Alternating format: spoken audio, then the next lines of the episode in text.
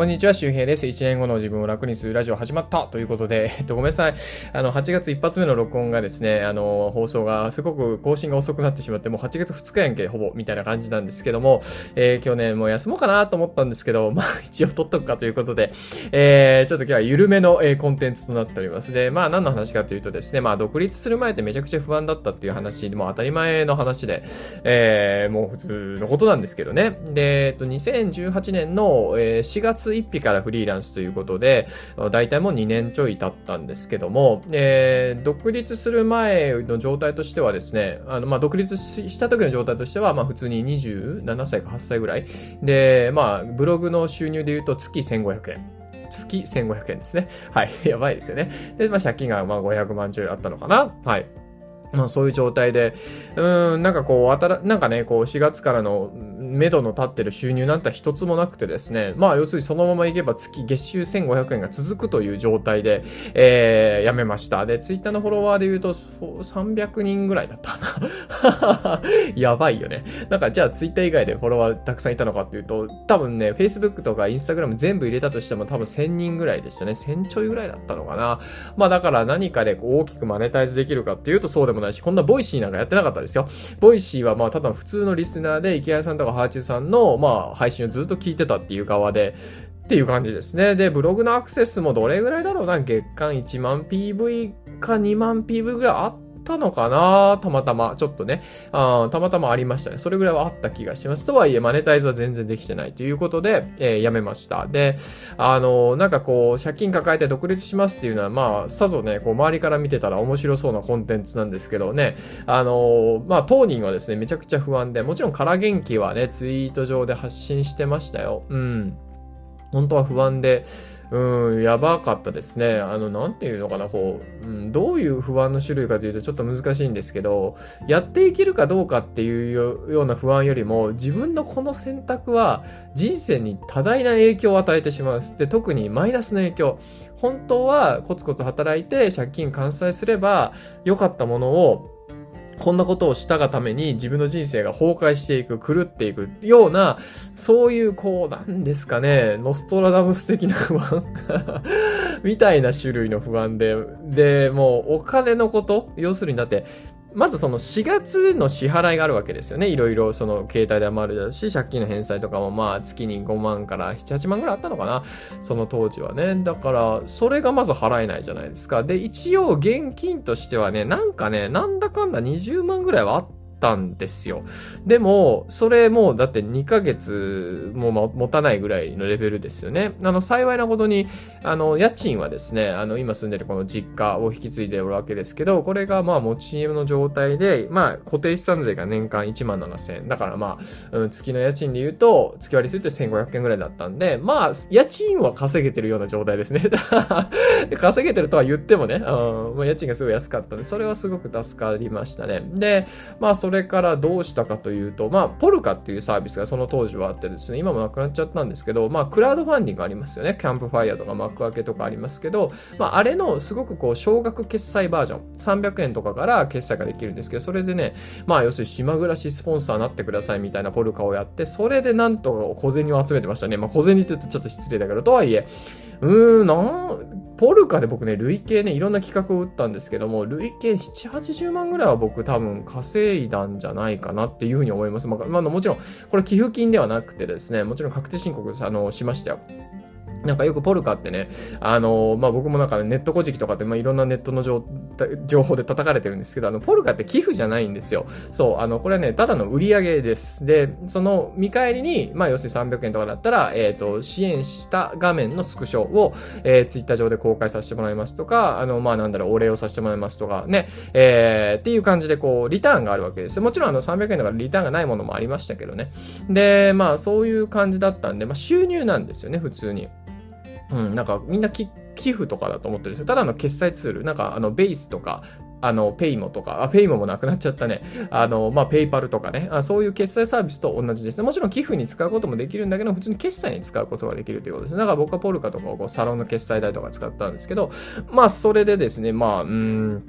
どれぐらいだろうな、最初の月に、うん、3万とか集めたのかな。で、えー、5月にですね、池早さんのコンサルを受けて、で、その、まあ、ブログコンサル受けてから、まあ、池谷さんが、まあ、リツイートしてくれるわけですよ。当時、池谷さんのフォロワー数で15万人とかいたのかな？うん、多分それに近い数がいたと思うんですけど、で、えー、まあ、池谷さんがリツイートすると、まあ、1回で100人、200人フォロワーが増えるわけなんで、まあ、池谷さんにコンサルしてもらった時は確かね、800人ぐらいのフォロワーだったのが、一気に、えー、池谷さんから1ヶ月ぐらいでもさ、2000人ぐらいかな ?2000 人ぐらいまでいったのかな？っていう感じでこう伸びていって、で、まあ、なんで伸びてるのかっていうのを、まあ、またツイートしたりとか記事にしたりすることによって、まあ、周りからするとね、なんで伸びてるんだろうっていうふうにわかるわけですよ。で、見に来てくれるから、さらにまたフォロワーが増えてっていう、こう、まあ、好循環になって、で、そうすると PV も増えていくんで、で、PV が増えてですね、まあ、その自分の、なんだろう、こう、商品、商品とかアフィリエイトですけどね、債務整理って言って、まあ、うん、あの、借金のね、解決策みたいなものの一つで、で、それのこう、問い合わせをしたら、まあ、1件につき1万とかっていうのは入るんですけど、まあ、それのアフィリエイト案件を知ってですね、で、それを貼っつけて、で、それについての記事をこう書きまくってたら、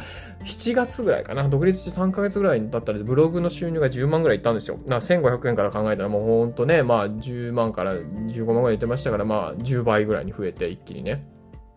信じられなかったですね。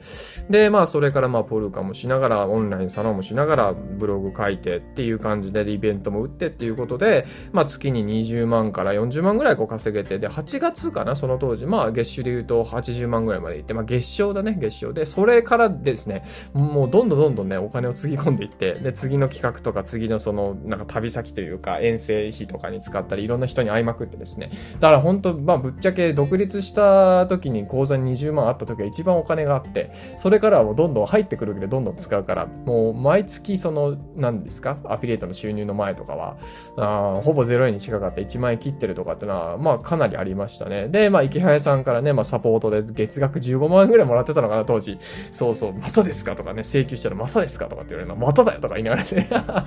まあそれで池早さんのオンラインサロン手伝ったりとかして、まああの、ね、あの、サポート費をもらってですね、いや、すごく本当にあの当時は助かりましたね。もう、本当それがなかったら生きていけなかった。だから池谷さんから累計本当に300から、今、どれぐらいやってんだろうな。それぐらいはもら、もらってるって言ったらあれですけど、一応ね、仕事はしてるから、まあそんな感じで、えー、やってましたね。うん。まあだから、そういう風にしてバタバタして足を動かしてるといつの間にかなんだ、独り立ちできてたというか、まあ独り立ちって言うのかわからないですけど、まあなんとか一人でやっていける。まあ昔みたいにその1500円でね、路頭に迷うなんてことはなくて、まあ、うん、今はもうほんとね、なんかね、ほんとちょっと言い方悪いけど、月10万切ろうと思っても切れないね。うん、あの、これはなんかすごい言い方悪いですけど、もう、どんなに仕事しないようにしても多分月10万か20万ぐらいもう本当になんか入ってくる収入ができてしまったんで、まあもちろんこれもね、もう本当に6ヶ月とか1年とか放置してたら、それはもちろん多分落ちると思うけど、まあとはいえそんなことは基本ないですから、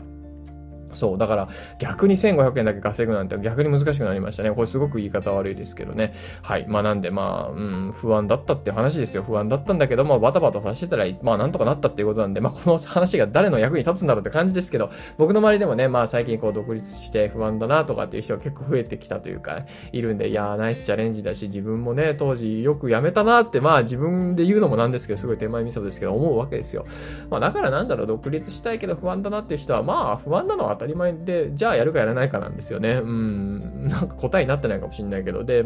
なんとかなるんですよ。これ本当これ、なんかよく言われるんですよね。なんかこう、インフルエンサーはこうね、会社員、情弱を騙してね、会社辞めさせて失敗させてるとか。いや、それはもちろん失敗する人もいると思うよ。でも別に、それが元さやに戻るというかね、会社に戻ったんであれば、別になんか失敗なのかなとかって思うわけですよ。経験としてはできたわけじゃないですか。だからマイナスになることは別に僕はお金的なマイナスあるかもしれないけど、経験的とか人生で見ると別にマイナスを含んでないんじゃないかなっていうふうに思うわけですよね。うん。まあだから、そうですね、こう、やめてみたいなとかっていう人は、まあ、ちょっとずつ準備をね、してみるとか、うん、やめた人の話聞いてみるとかっていうね、あの、あとはまあ、自分でなんとかこう、情報発信してみるとか、情報発信してみるとかっていうのをね、えー、おすすめしてるので、えー、よかったらまあ、いろんなね、他のラジオ界、えー、600本ぐらいありますから聞いてもらったらいいかなと思います。はい。で、まあ何ですかね、こう不安がなくなることは基本ないんで、まあ不安をゼロにすることはまあね、あの、諦めた方がいいですね。まあこれがまあ一つ心理というかそうかな。だから不安かどうかっていうのは、まあもちろん判断材料にしてもいいけど、不安があるからやめるっていうのはそもそもね、今現状維持でも不安はあるわけですよ。その先にね。会社員のままっていうのももちろん、もちろん今ね、これこれこそ、それこそあの、ジョブ型雇用とかがね、出て出てきたりして、ね、早期リタイアとかっていうのでね、あるわけですよ。で、それ僕らは今ね、20代、30代だったとしたら、それがね、10年、20年したら自分の番になるわけですよね。で、そこでこうね、頑張って働いてきた会社で早期退職の対象になったりとか、やっぱ悲しいですよね、しょうがないけど。だからまあどうしたらいいかっていうのは、その時にね、始めても遅いかもしれないから、まあ遅いことはないけど、うん、ちょっとね、より大変なのかもしれないから、今からやっぱね、ある程度こう、やめ、いつでもやめれるような状態って作っておくといいんですよ。だからやめなくてもいいと思うんですよ、ぶっちゃけ。だからいつでもやめれるような状態を作っておくっていうのはすごく大事なことで、うん、まあ難しいんですけど、で、今日は合わせて聞きたいに、まあ月10万円の不労所得の作り方っていう話、すごい怪しい話をしてますね。あの、これ聞いてもらったらわかるんですけど、不労所得ってどういうものかっていうのね、うん、あの、わかると思います。そのな、本当になんかこう、ずっと寝たまま入ってくるみたいな。で、ブログはそういうこともできます。YouTube ももちろんできる。あの、ぶっちゃけずっと寝てても、うん、1ヶ月ぐらいであれば10万、20万ぐらいで稼いでくれます。では、でも、それずっと続かないのよ。で、それよりかはね、やっぱこう、楽しくて働いてて、なんかもう仕事っていう感覚がないというか、なんだこの楽しいものはっていう、その、なんか働いてるような感覚じゃないもの。うん。ある種ね。そういうものをこう作っていくっていうのがね、僕は一番の不労所得だと思ってるんで、ね、なんか嫌なことをする。ね、我慢量はイコール給料になってるみたいなとこあるじゃないですか、やっぱサラリーマンとかね。だからその、我慢量じゃないということですよ、お金をもらうのはね。うん。だからそこが、まあ一番大事かなと思うんですが、まあその話をしてるのでよかったら聞いてみてください。あというわけで、8月1日ギリギリ、めっちゃギリギリの更新になりました。はい。あの、朝ね、だからもうこの後もう一本撮ろうかな。撮ってたら8月2日の朝更新ね、なんなんか別に毎日更新こだわってるわけじゃないですよ。いや、こだわってるんだけど、こだわってるというか、なんだろう、もう、もう、もうなんかね、もうこの2年ぐらいやってるわけ、ですよ。だからなんか気持ち悪いんですよね。なんか、うん。で、まあ別に1日ぐらい休むことはもちろんあるんですけど、まあ別にまあ取れるから取ろうかみたいな感じでさ、な、な、なんなんだろうね。はい。真面目なのか不真面目なのかよくわかりませんけど、はい。えー、皆さんも土日、えー、あと日曜日1日かな ?1 日ですけどね、えー、まったりお過ごしください。また次回お会いしましょう。バイバイ。